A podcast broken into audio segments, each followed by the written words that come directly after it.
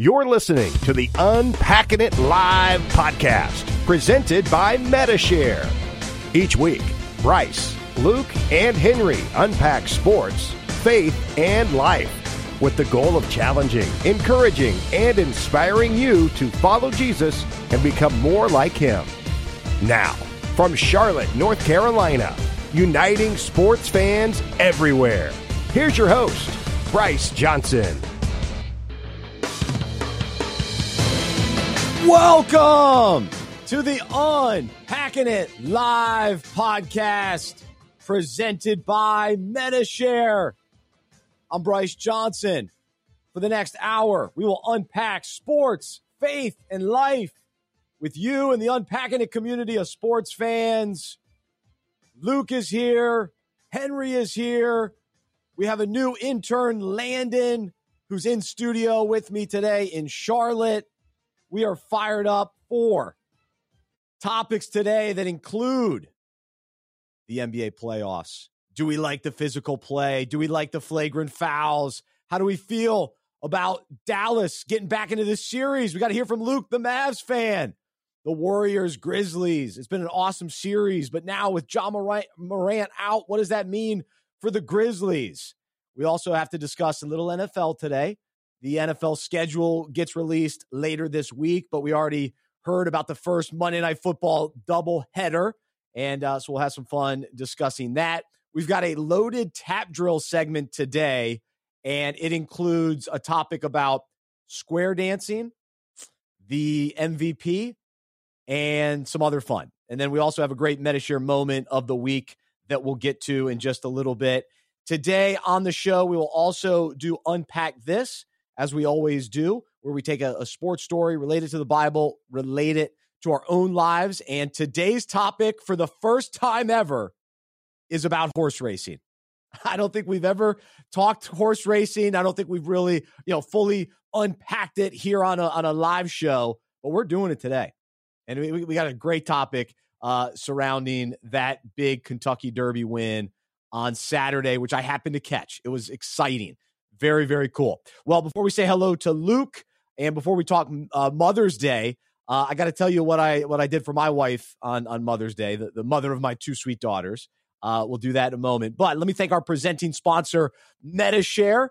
If you're looking for an affordable, reliable healthcare option that you can trust, check out Medi-Share today. Medishare.com slash unpacking it. Medi-Share offers programs for every budget so if you're an individual, parent, small business owner, ministry leader, self employed, Medi-Share has options for you. The best part is their members, on average, save 50% or more on their healthcare costs. Go to medishare.com slash unpacking it. And my family, we're Medi-Share members, and so thankful for uh, how it saves us money and just great to uh, to have them as uh, as our, our healthcare option. So we're, we're very thankful for sure. Medishare.com slash unpacking it. All right, Luke, yesterday was Mother's Day. How did it go for you? Did you celebrate your mom? How was the weekend? The weekend was good. I was with uh, Madeline's family. So we went Ooh, okay. to uh, Pittsburgh, Texas, not Pittsburgh, wow. PA, Pittsburgh, Texas. And yeah, we uh, did some kayaking some paddle boarding at a, a lake there and hung what do you prefer? Them. What do you prefer? Paddle paddle boarding or kayaking? So I will say part of me wants to try to promote myself as some athlete here and say paddleboarding, but it's not even close. Kayaking is so much better. Yeah. Paddleboarding, you have to stand, you have to balance. You're working out basically. Kayaking, you just sit down and enjoy it. I am just so, so, much fun. I'm so much team sitting down in general. Like when I'm gone from my house for too long, I'm daydreaming of my couch. Like I just yeah. want to be on my couch. So, like I'm wearing this hat right here. I'm going to be volunteering at the Colonial in Fort Worth, the Charles Schwab Challenge. Ooh. And I'm already concerned.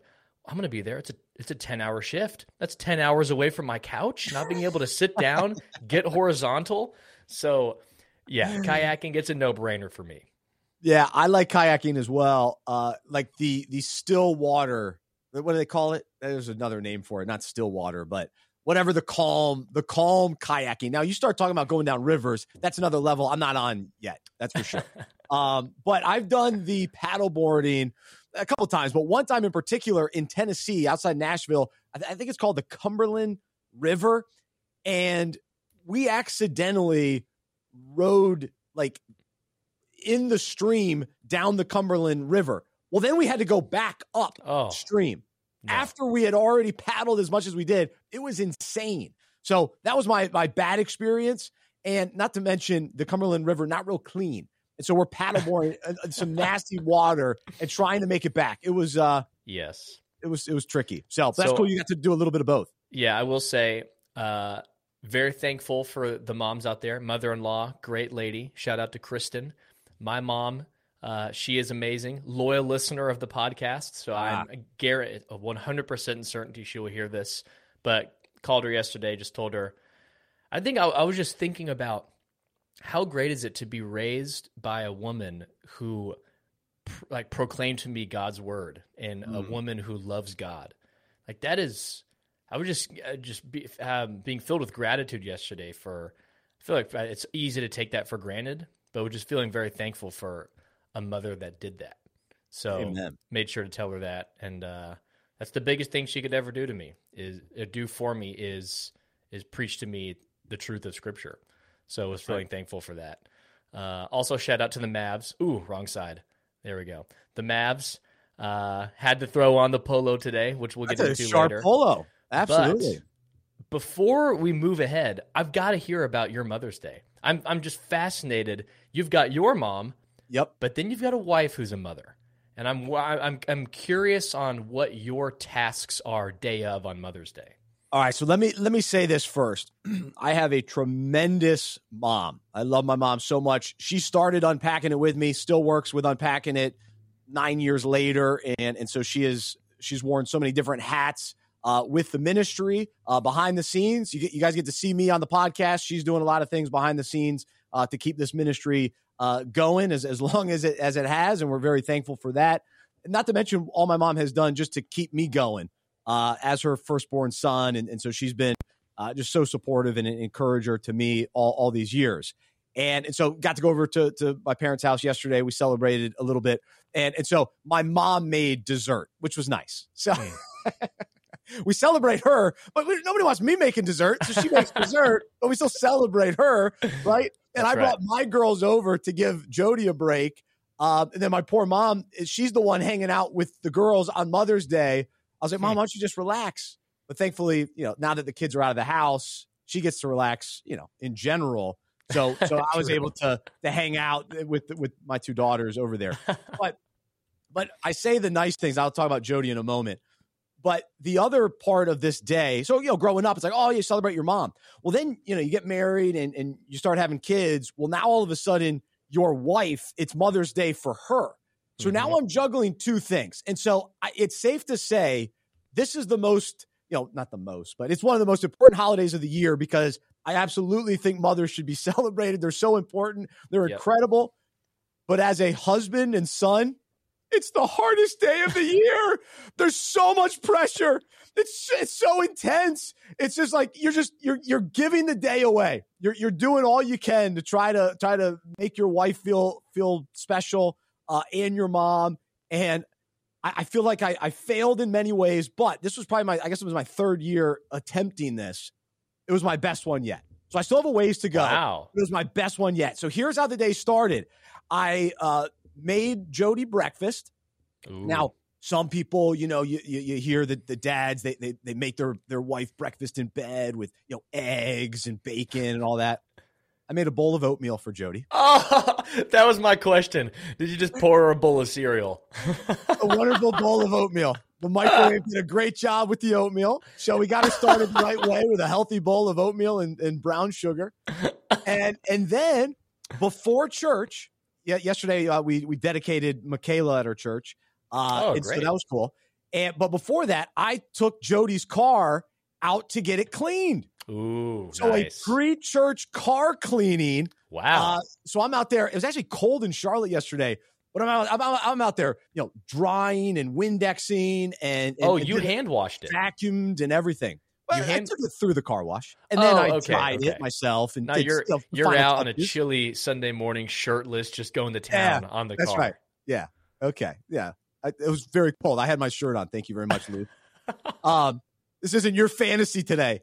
Um, but uh, but so I so I was able to clean Jody's car, which was great. Well, then we went to church. Then I came back. I made her lunch. So not only breakfast, I made wow. her lunch. Guess what I made her for lunch?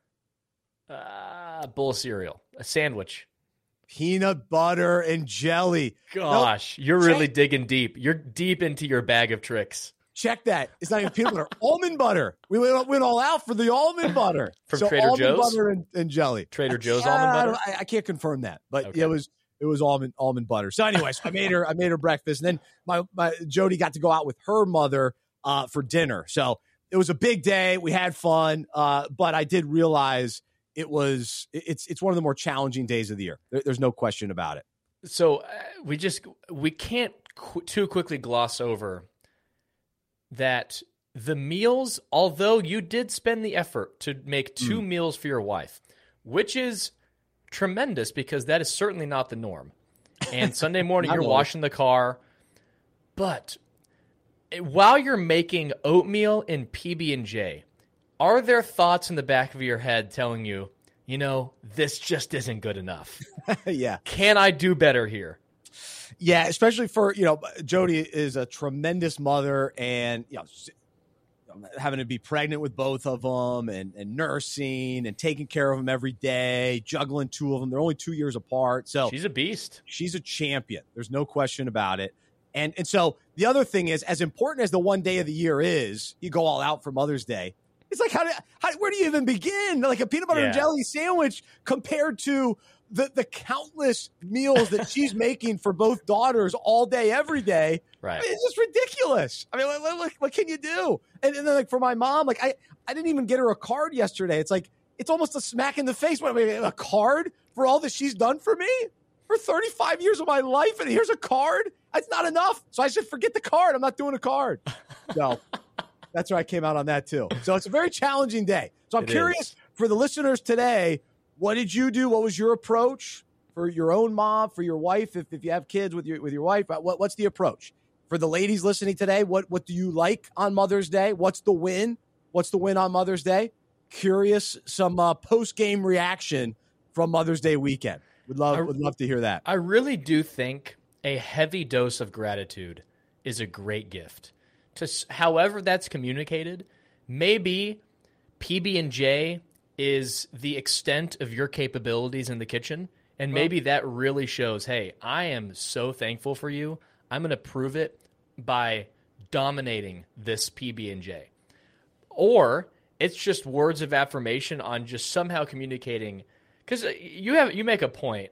A card can never communicate or be some type of equivalent. Oh, you've done all this. Yeah, here's a card for your for your hard work as a mother. No, it's, it's it is a slap in the face. It's some it's You try something. You try something. Some way of communicating the gratitude that they deserve because moms are absolute studs, Absolutely. and especially like the, my, my mom, my mother in law, and whenever uh, Madeline and I have kids, I know she's going to be tremendous. So, some type of gratitude. But I think based on your history of food making, you've got barf dip, and then yep. you've got the staples. Give me the cereals, the oatmeals, the PB and J's, maybe some pasta with some marinara sauce. Yes, but you can count on it. Consistent product. That's right. Absolutely. You can always always count on my delicious loaded peanut butter and jelly sandwich or almond butter and jelly.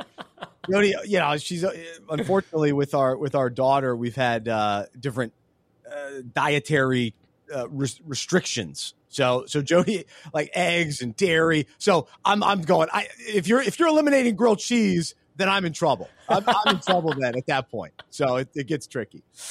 Well, all right. Well, there you go. There's there's Mother's Day weekend. Would love to love to hear. You can leave your comments uh, wherever you're listening. Uh, give us your your thoughts, uh, whether you're watching on on YouTube or Facebook or Twitter or LinkedIn.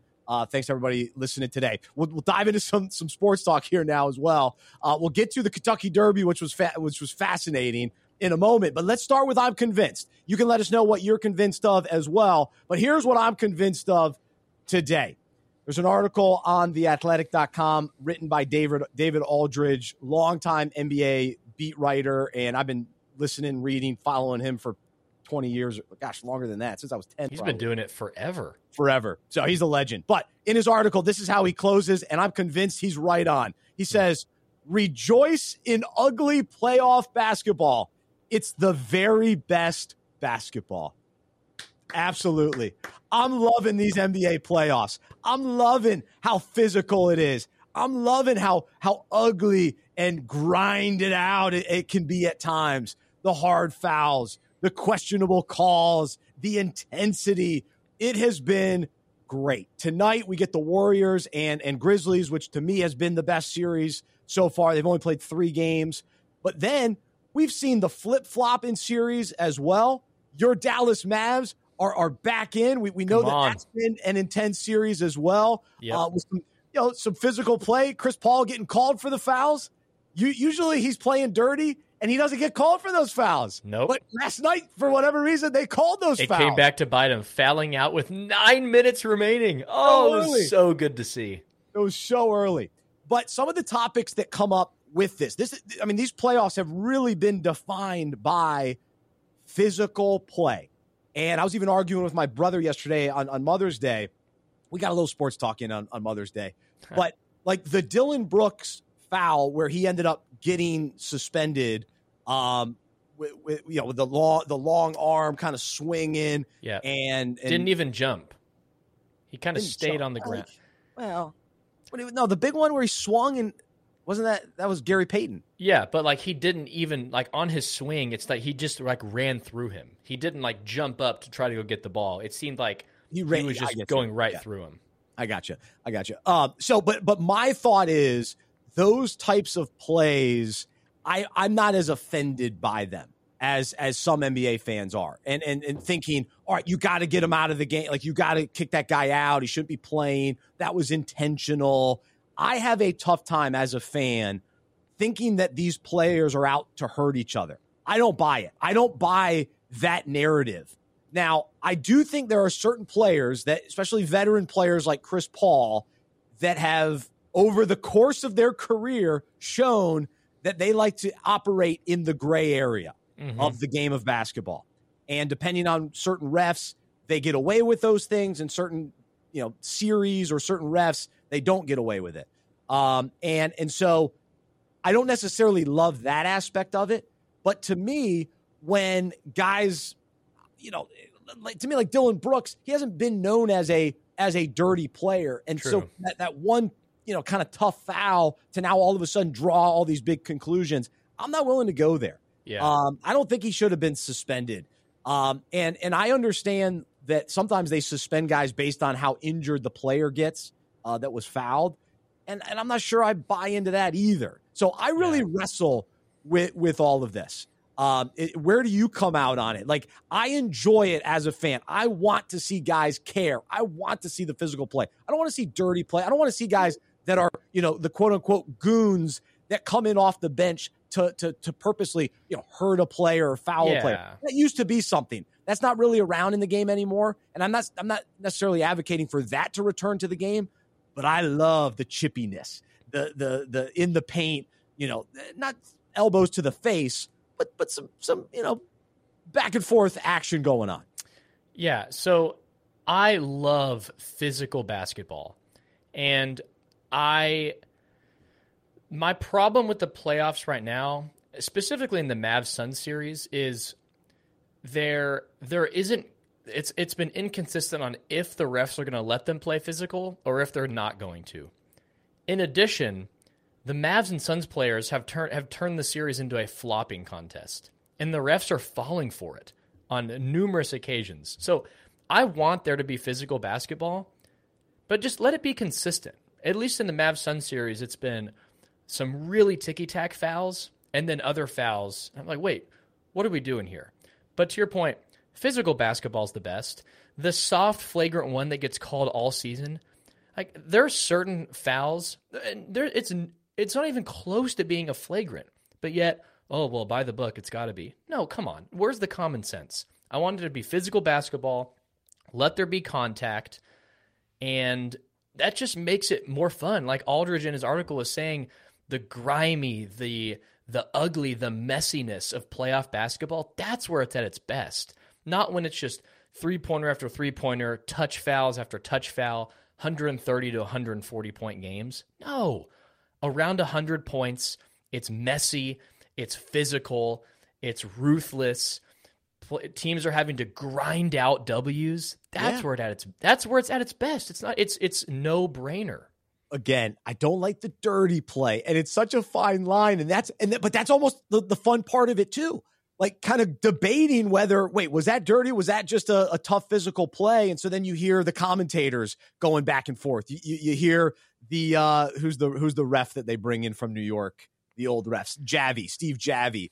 Uh, he's always funny they... to me. He's always yeah. funny to me. Um, like the background for, for I don't know. It's just the setup for him is always interesting. It's like he's in like NASA or something. Like, dude, yeah. where are you? What headquarters yeah. are you located in here?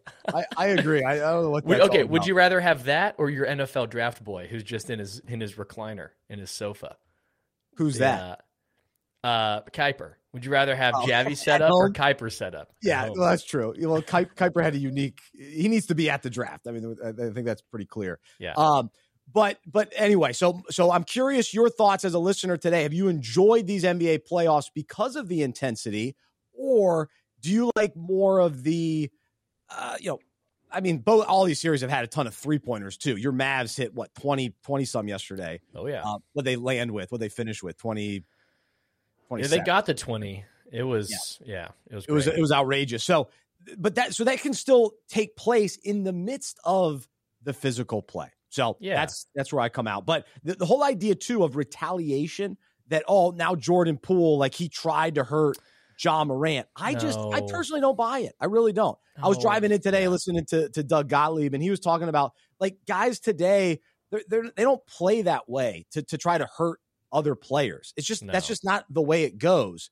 But in the course of a of an intense physical game, like those types of injuries are going to happen and kind of you know awkward physical interaction is just going to take place. It's just part of the deal. Yeah. So I, I kind of, uh, uh, yeah, side on that on that side of it. Yeah, I just to add, you know, Josh on Facebook commented, Luka and Chris Paul make the refs job make the refs jobs nearly impossible when it comes to foul calls, which it, it, that's the hard thing. Like I want there to be physical basketball, but then these guys are able to take advantage of the refs who just fall for oh the exaggeration. Like, dude, did you just get hit no by flopping. a hammer? Not a flopper. Yeah. I, I, hate flopping. Yeah. I hate it. So we get rid of that. But I, I don't know. The game set up where it's so easy to get a touch foul, to overreact. So I just love that Chris Paul got a taste of his own medicine and he fouled out on kind of a, a, a borderline touch foul. That was so great for me to see. Yeah. And and Shannon, she just posts drama. And and that's what we've seen. All of this is creating drama and intrigue. And and we'll talk more about these series in a little bit because we're also just seeing great basketball back and forth. Uh, everybody's still still alive. Nobody's pulling away other than if Ja Morant is out, that series is over. Yeah. It could be an ugly blowout tonight without Ja. So that that could be the case. But all these other with Joel and Joel Embiid coming back in Philly, look out! Here come the Sixers. So yep. Miami looked like they were running away. I know. Not so much. Even as a Mavs fan, I thought the Suns were going to run away. I thought it was going to be probably Suns in five, and now yeah, it's two two. American yeah. Airlines Center looks just undefeated right now. Because my Stars, I know you're not not don't love when I bring up my Dallas Stars, but they big win over Calgary the other day at the, at the American Airlines Center. Um, but then the Bucks, they're winning without Khris Middleton. True. They're up two one. Like every series is is tremendous. It's yeah. been so good. So good. I'm loving it. But going back, it's because of the physical play, baby. Keep it going. Yes. Even the Celtics Bucks, that's very physical too. Very physical. You better believe it. Giannis. I'm I'm so I told you remember a few a few months ago, I was like, hey, I'll take the the Warriors, Bucks, and Suns. I'm still leaning heavily on the Bucks. It's the Bucks, baby.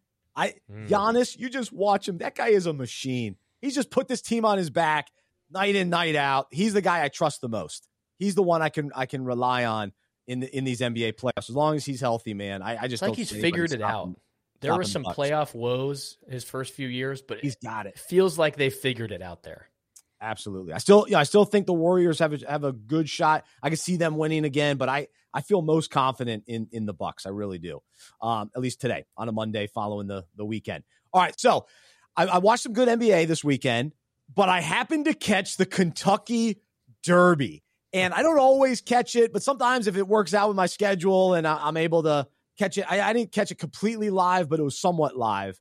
Um, because you have to there's so much coverage for the Kentucky Derby. It goes on and on and on. So I had yeah. to I had to watch something else and then go back and catch it to where right, right when it started. But it's the fastest two minutes. I, I, told Jody and Maddie, hey, two minutes, come watch this horse race. Let's see, let's see what we got. and so they could get into it. Um, we need to send a, a, delegation from unpacking it to the Kentucky Derby next year with our big like hats and all uh, the whole get up. The big hats. Do I want to wear a big hat? You're not a hat guy. I'll, I'll be the hat guy. I'll be the, the hat, hat guy. You be the hat guy. I'm a hat guy on the weekends. I wear I wear I wear a hat all weekend. Only when you're mowing the lawn or if you don't want to make your hair. That's true. But anyway, so I watched the Kentucky Derby, and sure enough, this was a historic finish. It was so exciting. And what was the theme of this race? The long shot.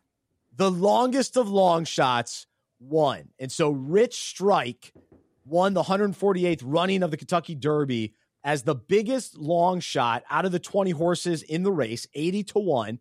And he ended up winning it, which this was the second longest long shot in the history of this race, going back to 1911 when uh, Donerail was 91 to 1. Those were his odds. So this was just an, an outrageous upset victory, long shot, the impossible. And and so here at Unpacking It, we, we take sports stories, relate them to the Bible. And so I want to focus on this concept of of long shots. And and even the actual race, like within the race, Rich Strike was a long shot to, to win it once it kind of got going because he's in the middle of the pack. We're coming down the final final stretch of the of the race. Um, I'm about, about to become the play by play guy who was so good, by the way. Um, and so all of a sudden, Rich Strike he he burst past the two betting favorites, Epicenter and Zandon. And in the last moment, I mean, it's just this burst of energy to, to get the victory. And, and then we go back to kind of going into the race, why he was such a long shot. He was an alternate the entire week. He wasn't even supposed to be in this race. And then someone at the at the last minute, uh, Ethereal Road pulled out of the race. And apparently, with 30 seconds to go until the deadline to pull out of the race and to get the, the, the alternate in, was when all of this went down. And Rich Strike on Friday, the day before the race, gets entered into the field and then goes and wins the thing. I mean, this is remarkable. You know, as sports fans, we, we, we love this kind of thing. We sometimes we'll see this in golf where where a guy at the last minute, you know, enters and, and qualifies and all that kind of thing. But this is this is still sort of a rare circumstance where where you see this kind of long shot uh, pull this out. And and though and the other thing I, I read too, where you know, he started in the twentieth post position, so whatever that kind of means in the gates and all that, and you know how they come out of the gates, uh, also put him put him behind, and and to to be able to overcome all of that and then win, absolutely uh, remarkable. And and so everything led to this being impossible, improbable, and a long shot. You and I, we can relate to this in our own lives where we face circumstances that seem impossible. It seems like we're a long shot to get a job. It seems like a long shot uh, at this point to get pregnant. It's a long shot to get married. It's a long shot that this door is going to open up. It's a long shot that we're going to experience healing and we start to think to ourselves, ah, it's impossible. It's impossible. This isn't going to happen. It's not. It's not going to happen. There's no way. How, how? How? how, it's too improbable. I, I don't. I don't see a way. And it's in those moments. It's in those circumstances that we have to remember what God is capable of. That God is the God of the impossible. And it, it's in these these situations where God shows his glorious remarkable, miraculous ways. And and so we have to remember, you know, in these long shot situations they don't always turn out exactly how we want. That, that's that's not the point of today. The point of today is that we can place our hope and trust in the God of the impossible, in the God of the long shots. That's who we serve. It's an all we serve an all powerful, all loving, all all sovereign, omniscient, omnipotent God. And so here are some verses that, that speak to this. In Jeremiah, God says, Behold, I am the Lord, the God of all flesh. Is anything too hard for me? In Luke, it assures us that for nothing will be impossible with God. Matthew tells us Jesus looked at them intently and said, Humanly speaking, it is impossible, but with God, everything is possible. And so, no matter what we're facing today, that's what we can cling to. That's what that that's the truth. That that's the hope that we have in the God that we we hopefully know and trust and love. And and I, and I'll be honest with you. Last week, I was feeling this sense of, man, uh, a situation I'm in right now. It's impossible. It's impossible. And I, I, I also at that that moment thought, well, God is the God of the impossible. So God's going to have to show up. God's going to have to to come through. That's the only way. And and so this this horse race on on Saturday, we saw a long shot do the impossible. And in sports, we we kind of know this. Like we we know there are long shots, but we see upsets. We've seen 16 beat one. And in, in college basketball, we've seen App State beat Michigan. Let's not forget that, right? Um, I was there. But but we've seen these moments in, in sports. And so as sports fans, we still have this hope, right? We, we that's why we keep watching. You know, Cleveland Browns fans still have hope that one day their team's going to win a Super Bowl. I just watched Draft Day the other day. Uh, I think there's more hope in that team that they built in uh, that movie. But but anyway, you know, we we have this hope in sports, but do we truly have this kind of hope in in the God of the impossible? Do we really believe that? Because if we do, then that gives us the confidence and the faith to keep persevering, to keep enduring in the midst of the challenges that that we woke up with today. The the, the situations that that seem impossible. We know that God is able. We know that He is capable. Um, I want to go. I want to go uh, read a quote from uh, Rich Strikes. Uh, Rich Stri- Rich Strikes trainer Eric Reed, uh, the horse that won. That the trainer said, "I knew what we had and what it was capable of, and if he ran good, anything could happen." And so, to, to word this a little bit differently for us today, we know who we have in God and what he's capable of. And with his goodness and power, anything can happen. So today, let's declare, ah, Lord God, it is you. This is from Jeremiah. It is you who have made the heavens and the earth by your great power and by your outstretched arm. Nothing is too hard for you. It's in these moments when he shines, it's in these moments where his glory comes through. Are we going to trust him? Are we going to place our hope and faith in Him, and and and and and knowing that that He He is the God of the impossible, eh, because all things are possible with Him. So there's our encouragement for today. I'm right there with you. If, if you're in a situation that seems impossible, uh, but I've seen Him over and over show up in my life in the final 30 seconds, so to speak, in the in the day before the final race.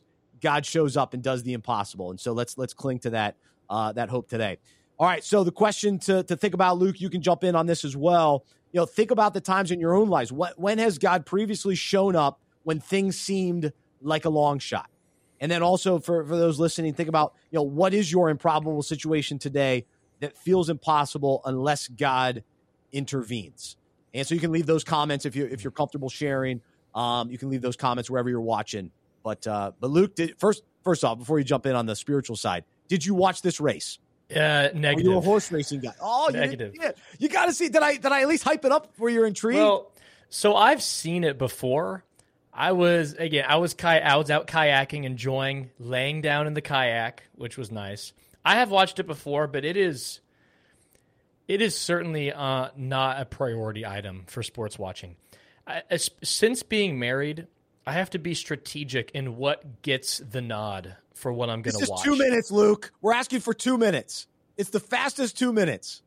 There's just so much hoopla and look at me. Oh, it's just an appearance thing. I'm going to show up. Oh, look who's here at the Kentucky Derby. I don't really care. I don't care what you wear. I don't care who's there.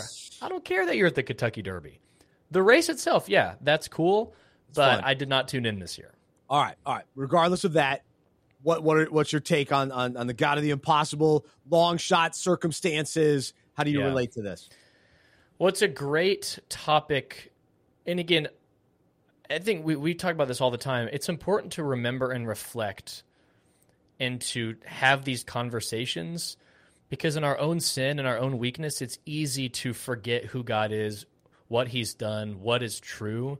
But being able to talk about that with fellow believers is really important. So for this conversation, as you're talking, I'm reminded, well, yeah, God is the God of the impossible. And that begins with our sin, understanding that we're born with a sin nature. We're depraved completely. We can't save ourselves.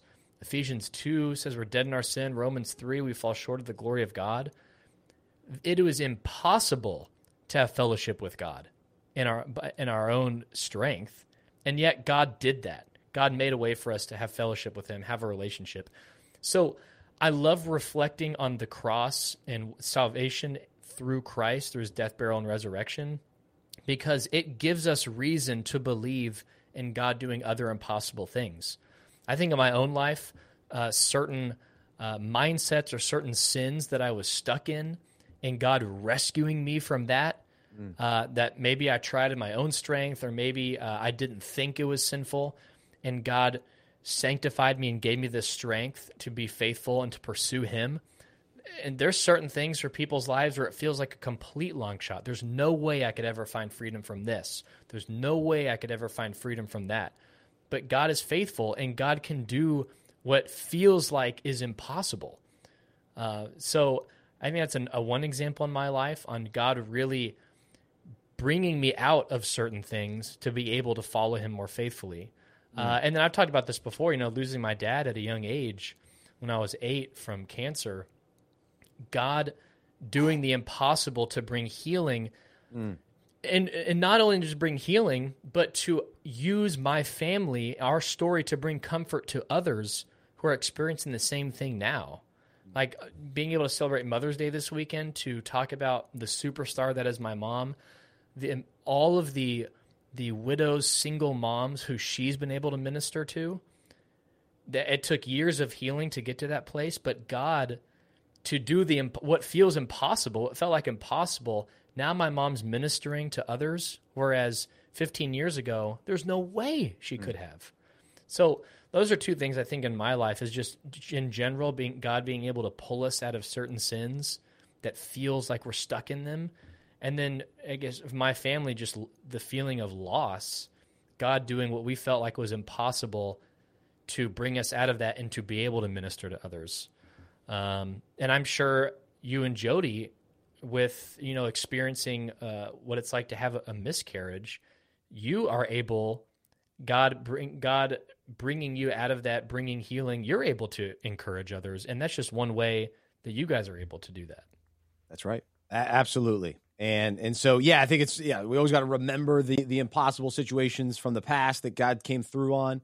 Um, but then also, uh, yeah, use that as an encouragement to, to others. No question about it. So let's see what what guy's gonna what, what's he gonna do next in our lives. It, it's it's always uh, it's it's it's scary when we face these situations, but it's also exciting because we we know God's gonna gonna come through in a in a long shot kind of way.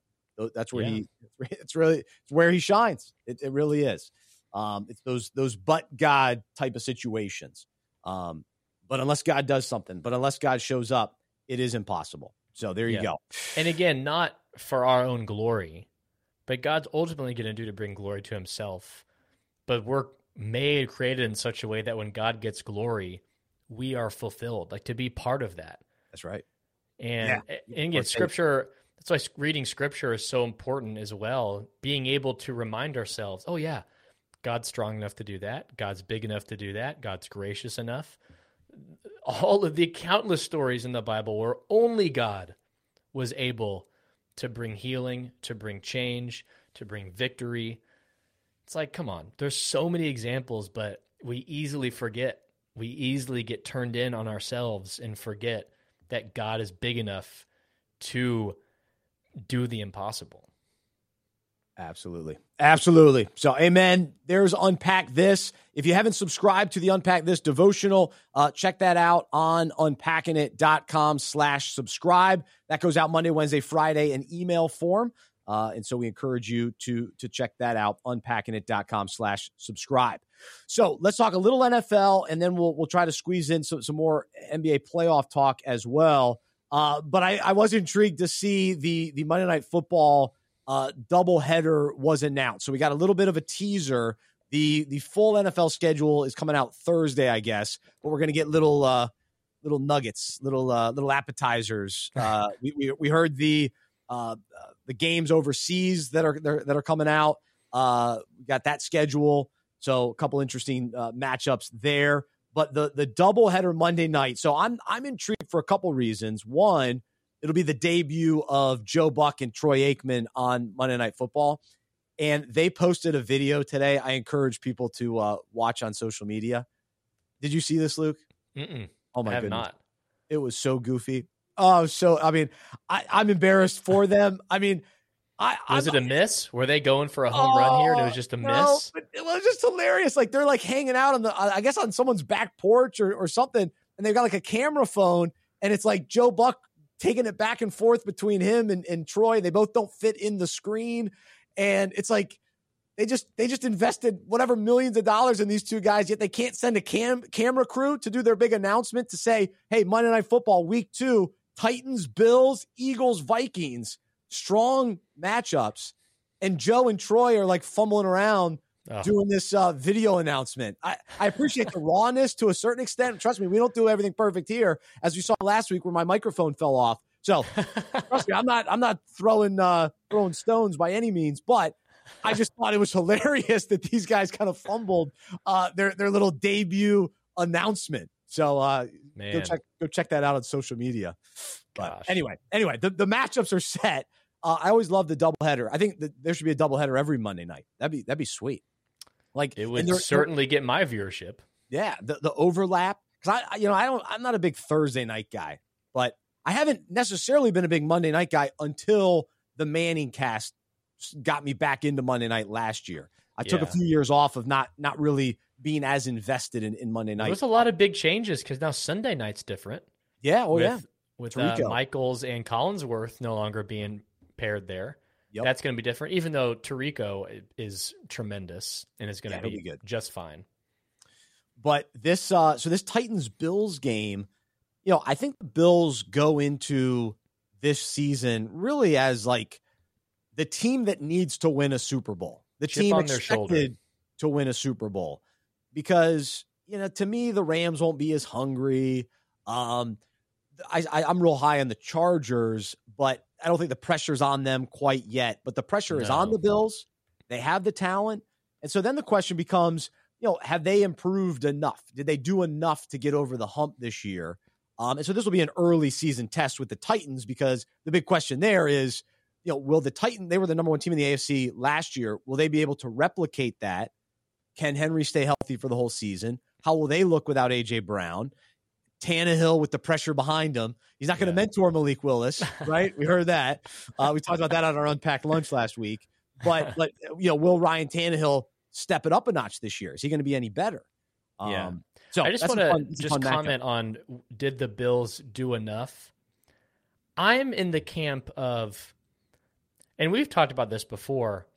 Are we too quick to blow up a team or they've got to add more instead of just saying they just need another chance. Mm. Like they lost to they lost in one of the best games ever to oh, Kansas City so to good. who's going to go down as one of the greatest quarterbacks to do it in Patrick Mahomes, one of the greatest trios we've ever seen in Kelce Hill and Mahomes. Like that, that to me that's just a coin flip. Like I think it's mm-hmm. just give us another chance. I don't necessarily now are they going to? Of course, should they try to? How can we improve? But I really think it's just they just need another shot. They've got a Super Bowl caliber team, but as we see in this league, it's impossible to win a Super Bowl. There's so many good teams, so many good players. Teams get hot, teams go cold. Even if you have the most talented roster, you run into an overtime game against Kansas City, and it's just who's going to get the ball last.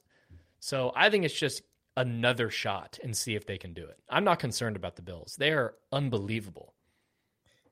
Did they did they drafted a running back? So so will that will that put them over the top as far as a little bit more consistency in, in the run but game? Uh, oh, what was their starter at the near the end of the season? Singletary. He he had he a great on. second half, at least fantasy wise. He, he, he was putting up some serious numbers second half of the season. Yeah. So can he can he hang on to that that starting role? Um, someone will have to tell me who the who they drafted. I can't remember the running back they drafted. James Cook. That's right. That's right. So he's related to Dalvin Cook somehow. Yeah. His brother. His oh brother? yeah, his brother. Yeah. His he's brother. got the rec. He wears the rec specs from Georgia. Yeah, it's Georgia running back. So, um, so yeah, he, I mean, he's got a good shot. He's got a good shot of of being a contributor. To, so to me, that was the biggest hole with the Bills, kind of going into the offseason. So we'll we'll see if if Cook is the is the answer there. Um, so yeah, shout out to Landon. I got a new intern in the studio, so now I, I can just turn to him and I get the answer. That's right. That, that's nice. Um, so there we go. We're all set. I like that. All right. So then the second game on the, this, this Monday Night Football doubleheader that they've announced, you got the Eagles Vikings. So the Eagles, I was with my uh, my buddy who's a, an Eagles fan. I was with him Friday night, and you know he's he's excited about AJ Brown. Um, he's a this loyal neighbor, right? Your my neighbor, neighbor loyal yeah. loyal listener of the of the podcast as well. Um, he loves when the microphone uh, messes up. So he's a big fan of the, the mic drop that, that happens at the beginning of the show sometimes. Um, so he gave, gave me a hard time about that. Um, but, you know, the big deal with A.J. Brown, we, I, am excited to see what Jalen Hurts has with, you know, kind of another uh, off season with this coaching staff. Because last year, Nick Sirianni was just taken over. So can Hurts take another step? And now with a weapon like A.J. Brown complementing Devonta Smith, uh, DeVonta Smith. Do we ever land on Devonta or Devonte? You know how I feel about these kind of names. Well, is it Mike or Michael? Is it Sam or Samuel? Is it Devonte or Devonta? I well, don't just know. Don't don't pull a Herbstreit and say Tariq Hill. As long as we don't go Tariq Hill, well, that's a good fine. point. Just yeah. stick with Smith. Smith, last name, easy. Well, the Sixers, he was Devonte or Devonta. Oh yeah, I'm sticking with Smith. Smith was at the Sixers game. I think it was last night or the night before, whatever, whatever that was. They said former NFL wide receiver.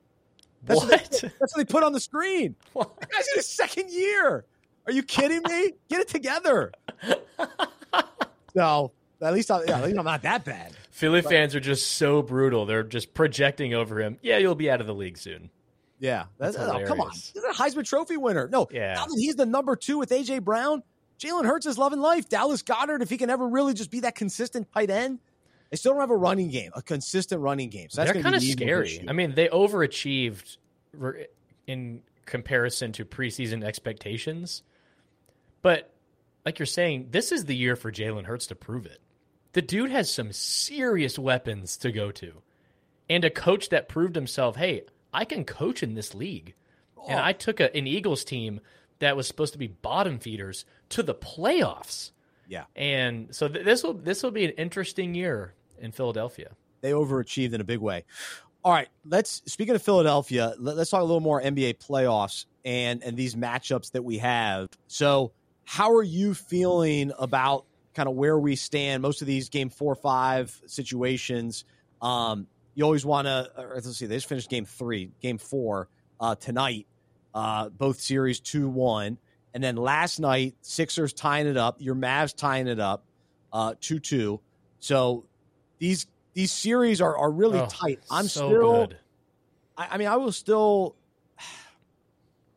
I think the Sixers now have a chance. I don't think Dallas will win this series against Phoenix. Um, but if they can push it to six, that would be fast, you know, fantastic for them and a big step forward. Yeah. But I do think the Sixers, if Harden is playing like he did yesterday, especially down the stretch in games, which that was the big concern, and yeah. then if Embiid can kind of play through this injury and still yeah. you know, do enough, they got the they got the crowd electric there. Maxey's such a good player. Um, the the Heat are also loaded with talent. I'm always amazed. Like their bench is better than so many team starters. But Duncan Robinson's been a, he hasn't played, which is interesting. Yeah, Duncan Robinson. I mean, you throw him the last two games. He's he hasn't played one minute, which I, I don't know what's going on. One of the Morris twins, like he finally played yesterday. He hadn't played Gosh. much at all. My so my thinking is there's certain teams that must advance. The Celtics must beat the Bucks, who are missing oh, really? Khris Middleton. They're mi- oh, I don't know about without that. Khris Middleton. The Celtics they've built a roster where they think we've arrived. We have two wing dominant wing players, defensive player of the year. We have Robert Williams. I mean, like their team, they've put together a team that's we're ready to win it all. And now we're playing the the Bucks. Well, yes, they have Giannis, but and they're defending champions and they're really good still, but they're missing Khris Middleton, who was an All Star last year. So to me, the Celtics must advance. The Suns are going to beat the Mavs. I mean, the Suns are probably the best team in the NBA. They were head and shoulders above everyone, especially in the Western Conference this season. I mean, they have probably three dudes on their bench that can start on 25 other NBA teams. Like Cam Johnson off the bench, that dude's an like NBA starter. Like He's unbelievable. And yeah, so the Mavs getting it to 2 2 was awesome. I was very pleased to see that, but they won't beat the Suns. Well, Finney Smith isn't going to be hitting that many threes every night. That's hard to, to replicate. But in one sense, yes. But in another sense, they're so open. Like it's not like them. It's not. I don't think it's a fluke and that the Mavs are just hitting these contested threes all night long. Like they're choosing to collapse on Luka, who's a great passer. These are wide open looks they're getting. So percentages should go up. So uh, it's like they're hitting, they're having wide open threes. So I think it's it'll be interesting to see if Phoenix adjusts and just said, but the guys on Dallas radio this morning were saying Phoenix should just like close out all the shooters and see if Luka can get 60. If he can get 60 and we lose, fine. But we're not going to let all these wing shooters just get open look after open look. True. Because they've proved they can make them. So I'm hoping they keep leaving them open because these these dudes are snipers out there. It's been awesome. And, and Brunson being a, a, pretty solid number two guy these last. He's going to get paid so much money this uh, off season. I was thinking about that. Dallas still has to pay him no matter what. Even if they end up trading him in the long run, they got to resign yeah. him or assign him. they have to trade. because you, it's not like oh we can let him go and get someone else. Like I, I don't know. I feel like you have to uh, you, you have to try sign. to match every single offer. Absolutely, yeah. They they got to do that. Um, and then yeah, with the with the Celtics, the other thing that I thought about was in the NBA, it's all about being in your your prime. And to me, it's really hard for guys like Chris Paul to have big game after big game at his stage of his career. Yeah, I just don't think I just don't think it's realistic. Unless yeah. you're LeBron, you know, he he's probably still able to do that if he's in the oh, playoffs. Yeah. That that he doesn't count. He's playing with yeah. But but but but then like to me it's also tough for some of the younger guys that aren't quite in their prime yet. So to me, Jaylen Brown and and uh, Jayson Tatum, they're really close to their prime, but they're not there yet. And and so Tatum has kind of been a little up and down. Not not not the kind of consistent guy that you want. And then I would put even James Harden. Is he still in his prime? Probably not. He's probably getting toward the end of his prime. Um, whereas Embiid, yeah. sweet spot in his prime. Giannis, sweet spot in his prime. Is Steph Curry still in his prime? I guess, I guess, but like Klay Thompson isn't. Klay Thompson, he's playing well, but he's not in his prime. And then I think Ja Morant isn't there yet. So that's why I feel most confident in Giannis and Joel Embiid when healthy. Embiid's always the I don't yeah. have confidence in because he's always injured. Well, I mean, Embiid came back and they won two games. So that's the difference. To me, the Sixers yeah. must win as well. The Heat have already been to a conference final to the finals in the bubble. Embiid's got to get to the conference finals really got to try to make it to the finals. I don't know. Harden's an interesting thing. How did he drop off so quickly? I know, it's, but then he showed last night what he's capable of.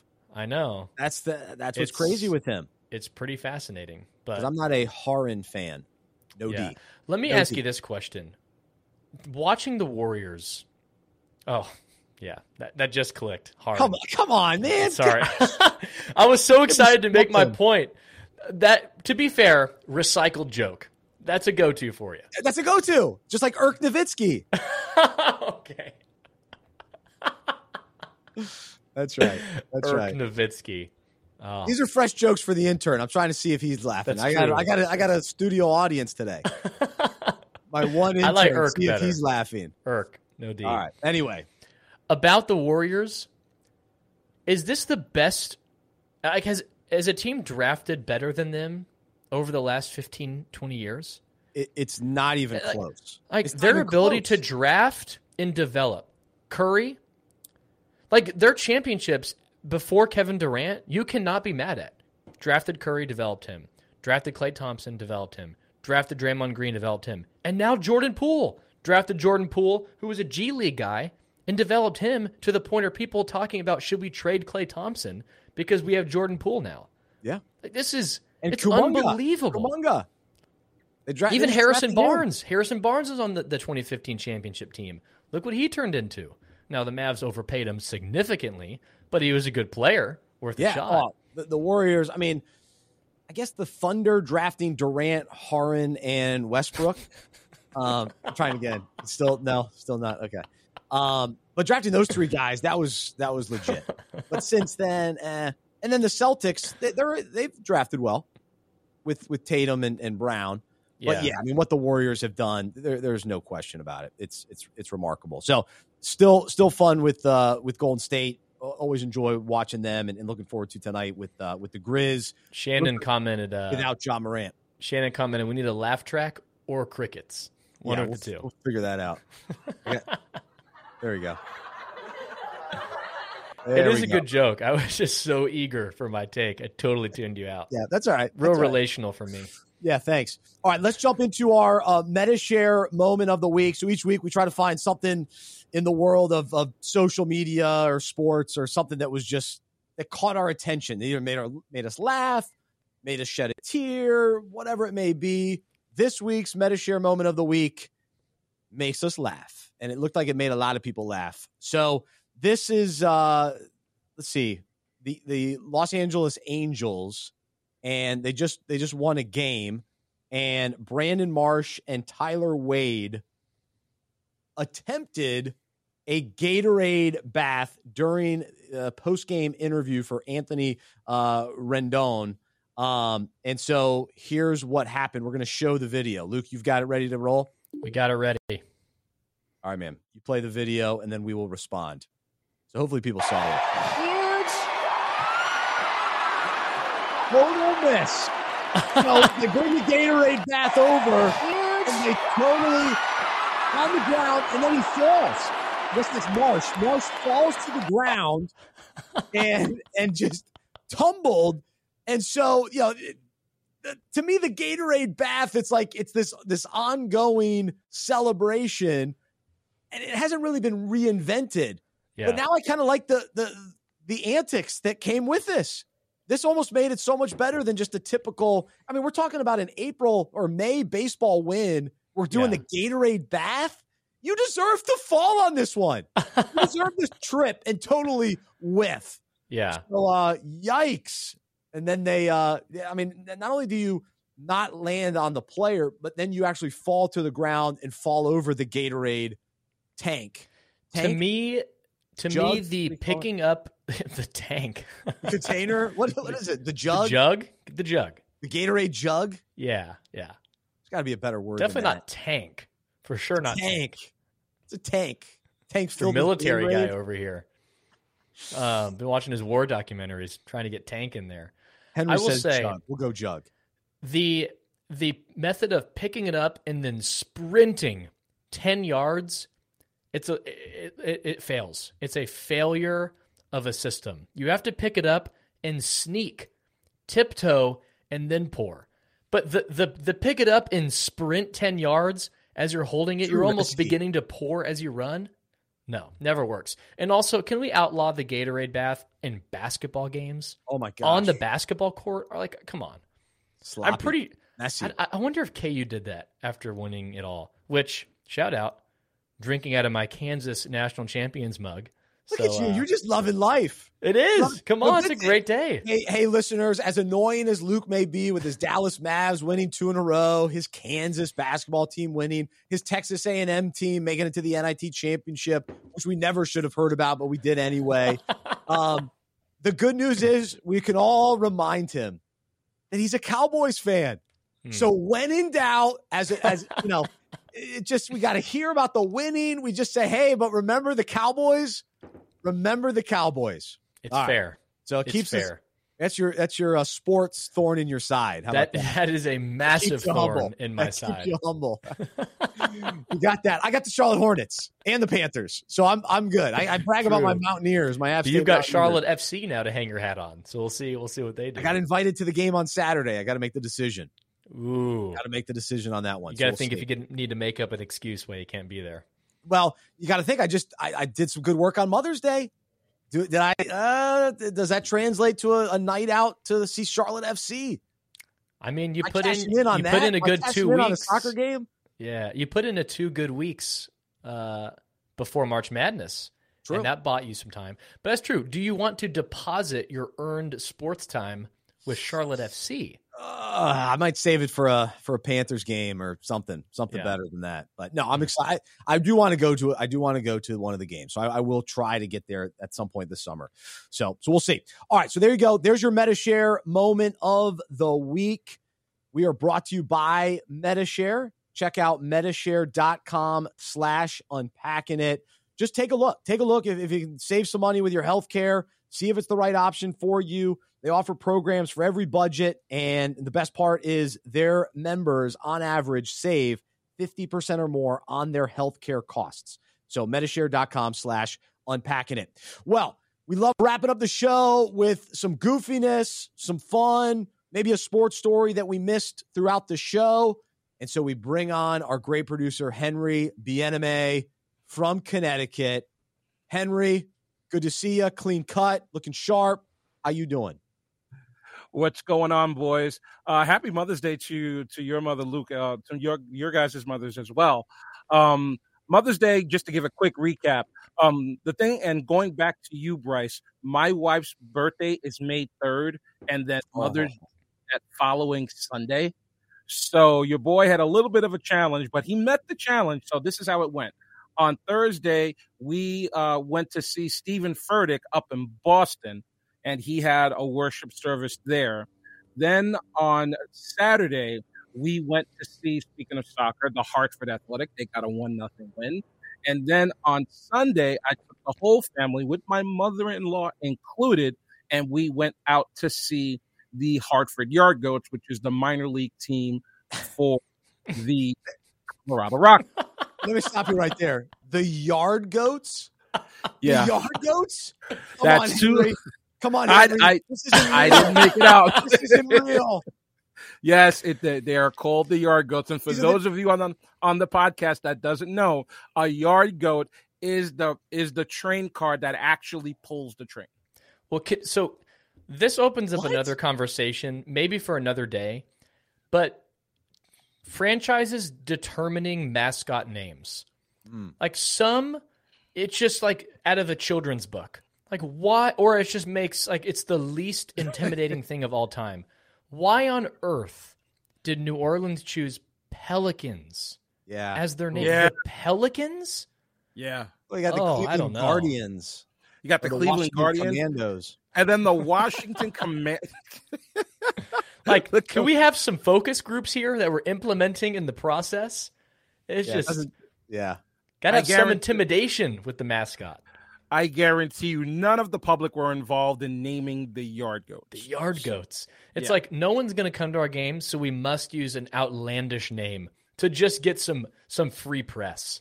We'll be the well, yard goats. Well, Henry, I hope you at least you know got your wife a, a funnel cake or you know something, something at oh. the, the, yard goats. Was she oh. thrilled oh. about this? The yard goats?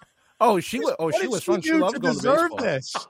She loves going. She loves going to baseball especially, and that's a whole other topic for another day. But in answer to your question, that wasn't the only thing. I got both my mother in law and my wife a dozen of chocolate covered strawberries. Oh, nice touch. Well, so what's what's Henry's wife going to do to get him back for Father's Day? Take him to a, a ballet recital?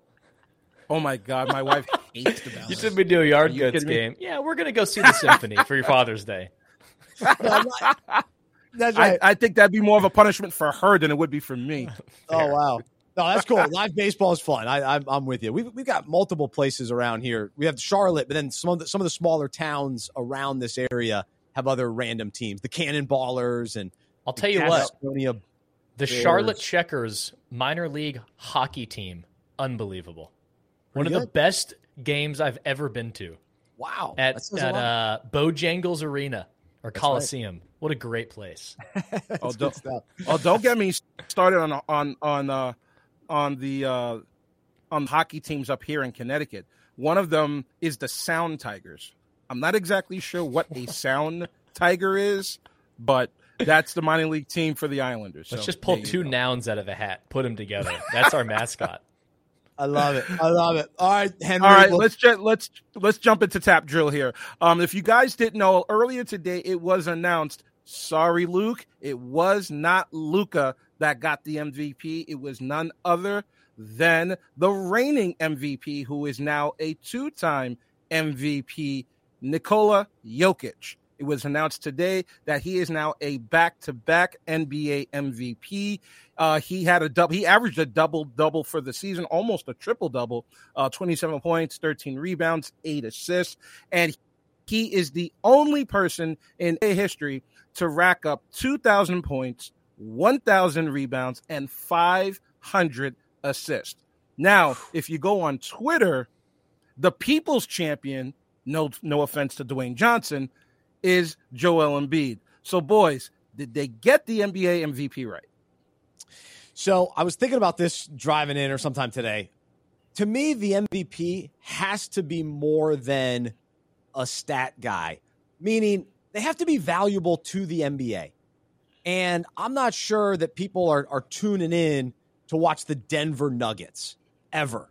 And and so if you if and, and not to mention they're not even in the second round of the playoffs. I understand this is a regular season award, but how many times do we have to watch the Nuggets lose in the in the playoffs, and we're still going to give Nikola Jokic the the MVP? I, no, it's Joel Embiid, and we're seeing it right in front of our eyes. This is the MVP of the league. It's very clear. People tune in to watch the Sixers. Embiid does commercials. He's great for the NBA. He's a big personality, and he's awesome, and he carries his team. He's a difference maker. You know, to me, Nikola Jokic should be the guy that like finishes second every year. That like you look back in the history and it's like, wow, this guy had incredible numbers. He's a really good player, but he doesn't actually win it. Um, that's that's how I feel about it. So I'm surprised he's won not not one but two. So that's shocking to me. Yeah, uh, to be to other perspective of the it to see what you see the face of the league. Not that Embiid is necessarily. Then I would give it to Giannis, so, like, yeah. to me, it's like Giannis or Embiid. Either one would be fine with me. Just to give perspective on the other side of it, he did take the Nuggets to the playoffs without Michael Porter Jr. and Jamal Murray, who had season ending injuries. That's fair. And his numbers are incredible. So I don't think it's a matter of, wow, what a miss by the league to give him the MVP. No. The sports fan in me was wanting to see Embiid get the credit deserved for what an amazing player he is. And maybe this is just too much emotion for my perspective on this, but I feel like Embiid deserved it. Like where he's come from, he was averaging 30 a game for most of the season. I mean, and his value to the team is just amazing. He is so good. Now, just to be to add a little more annoyance for if you're hating Mavs talk, it, it, how can Luka be continuing to be left out? Now, I realize to win MVP is hard because it's not insane that Luka was left out when it's Giannis, Embiid, and Jokic. But my boy Luka, he's got to be in the conversation next year. Oh, he will be. He he was he was this year but but he's he's a rising. He's not there yet. He's not in the, he's not in that prime yet. So he'll he'll get there. And Ja Morant too. He'll he'll be in that that mix without a doubt. This year he yep. missed too many games probably. Yeah. Um, yeah. Team uh, well, uh, yeah. Sh- Shannon says team MVP, but not league MVP. yeah, to me, it's like you got to be really dominant over the whole league, and everybody's kind of tuning in to see what he's going to do. And it, part of it is just uh, his style of play, maybe as well. Uh, not as flashy, not as flashy. All right, yeah. Henry. Next question. Well, speaking of Ja Morant, did you happen to notice in one game of the uh, of the Warriors versus the Grizzlies, did you see the dosey do that Steph and Jordan Poole did along the baseline there? They were running along the baseline, locked arms, and then went in the opposite direction, kind of like square dancing. So, boys, what? Okay, so like I said, they did a little dosey do as if they were in a square dance. So, boys, what do you think about square dancing? Ooh, so I I've probably done square dancing just a couple times. I, it was funny. I was reading an article about this play, and they were talking about back in like middle school or high school when you learn different dance moves. And the one that I remember moving uh, learning was the electric slide. That was kind of yes, yes. I don't know, Luke. Is that still around? Did you learn the electric slide, or is that we moved past that one? Uh, that doesn't. That's not really square dancing, but that was like the one move and I don't know if you can incorporate that into a, into a basketball play. Little little step forward, back, you know, lean forward. Can you do that? I don't know. But, but I don't know. I mean, Curry like, and Poole, way yeah. to go. I could definitely tell you though that it is still a wedding dance staple. It the still slide. a wedding dance staple. The electric slide. The problem though with these line dances, these choreographed dances that everyone does, is the DJ leaves the song on way too long. Yeah, For Cupid yeah. Shuffle, oh. like dude. Oh yes. Like we've been yes. doing the same move for two and a half minutes. My legs are on fire. And now we're really bored. Everyone's faces have gone from smiles to just like that's right. I want to be on the couch. Everyone's faces go from smiling to just emotionless. I'm like, dude, let, let's let's get another song, please. Come on. We can't do a four minute Cupid shuffle. Let's get a minute and a half and let's go on to the next one. Same thing with Copperhead Road. It's the same move for five minutes. Way too much. Square, DJ can't get greedy. Square dancing isn't that bad, but the music is usually bad. So like the actual act of square dancing, I, I could I could probably get behind it. But then the other thing too is you end up having a lot of dance partners. So if if you're really you know with with someone then you really just want to dance with that person. You don't want to be dancing with the whole room. Whereas, so square dancing is almost this kind of, I don't know, different phase of life, maybe. so that's a, so I, well, I, I, haven't been square dancing any, anytime lately. Well, as the DJ of Tap Drill, we're going to go on to the next topic and to your favorite guys, golf. So we have James Hahn here, and he's trying to he he's trying to do his thing on the course. And then the next thing you know, he's listening to somebody eating chips with the bag of the chips and ruffling the bag. And so, boys, let me ask you this: one, why are we eating on the golf course anyway? And two, why wasn't he even kicked out of the foursome? Uh, this is hilarious. So apparently he heard someone in the crowd. He's like, he told him, he goes, I hear you eating those chips.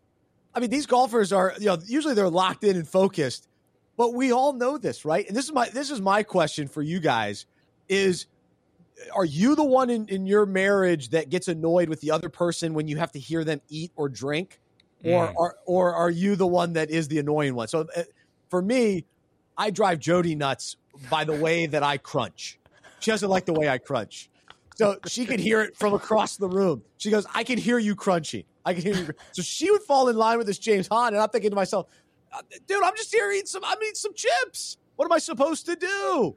Yeah. So, so that's a great, this was actually a discussion yesterday. Um, I am clearly the one who annoys Madeline with my chewing, my swallowing. Apparently, I smack when mm. I have food in my mouth and I get so eager to share something in a conversation, I just start smacking while I start talking. I remember a phone call while we were dating. I was drinking a sparkling water, and I guess I took a loud swallow. And she goes, "A loud swallow." She was like, wow. "Was that you? What was that noise?" I'm like, "I'm enjoying this lime bubbly." She goes, "That was a very, very loud swallow."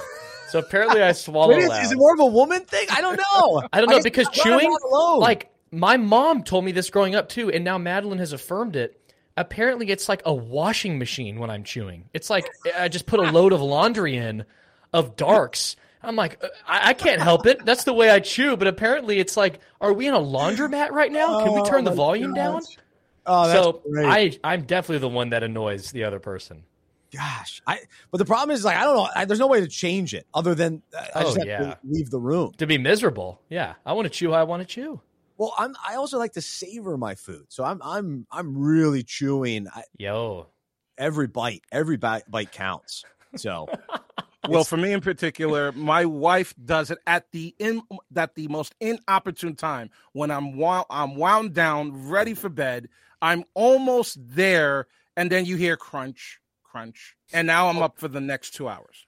Oh no! Yeah. Wow. Yeah. yeah. So that, but Go ahead. I, well, I don't want to go. I'm not. I have no interest in going into your bedroom, but it sounds like she's snacking before bed. So yeah, that, that's what she does. Yeah. Yeah. That's wow. Yeah. Yeah. Uh, yeah that's a tough. That's a tough one. That could be annoying. Yeah. That, that's yeah. that's fair. So, so we're gonna we'll we're gonna there. move on from that, and we got we're gonna leave it there. But that that's a tough. I, I, I hate that for you. That's a tough situation. We're going to leave that right there. We got one more tap drill, though. Today is the anniversary of one of the favorite sports rants of all time. We're talking about practice. Or was it and maybe Allen last Iverson? Maybe last week it was. Yeah. With Allen Iverson's, uh, what was it, like a three minute, four minute tirade? We're talking about practice. Not a game, not a game, practice. So, boys, what is your favorite sports rant of all time? Gosh, what a great, great question. So I think of the the most common ones, it's Herm Edwards. You play to win the game, because I, I think it's true. I love it. I love Herm Edwards, former guest on the show. So I think that's my go to one. I will say the one that annoys me more than anyone uh, of all the others is the the the Jim Mora playoffs. I don't like that. Like you always I mean, like you're always talking about playoffs. It, it's a playoffs, playoffs, ah, playoffs. Stop, get it out of here. I don't want it anymore. So I've got two, and the last one I'll I'm gonna need your feedback on it, Bryce. The first one is Mike Gundy's rant on I'm, I'm a man. I'm 40. I'm 40. I love Take, that. Uh, right about me, which I totally agree with his point he's making. Like, stop trying to destroy my players who are 19 years old in the paper trying to say they can't do their job. I'm a man, I'm 40. Awesome rant. Now, I don't know if the second one classifies as a rant, but I thought of it. And it's when Jim Rome kept calling that other guy a girl or a. I, oh, no. I got to remind me the details. But I, I read you. an article that considered it a rant. Hmm. So, do you consider it a rant? Slash, we've talked about it, and it is I thought it was a bit. I asked you, I was like, wait, was this a bit or was this real? No, that's who Jim Rome is. Oh. Jim, Jim Rome, that was that was so long ago, it was early 90s. Jim Everett was the quarterback for the Rams, and Jim thought he was soft, and so he called him Chris Everett, which I, I forget what sport Chris Everett. Do you remember Henry? What sport was Chris Everett from? Tennis. He was like a gymnast. Oh, tennis. Tennis. She was t- so he was calling Jim Everett Chris. So he did this on the radio. Well, then he brings Jim Everett onto his show in person, and Jim goes, uh, "Welcome on, Jim Everett." No, no, no. Check that, Chris Everett. and then Chris goes, "Call me, call me Chris one more time."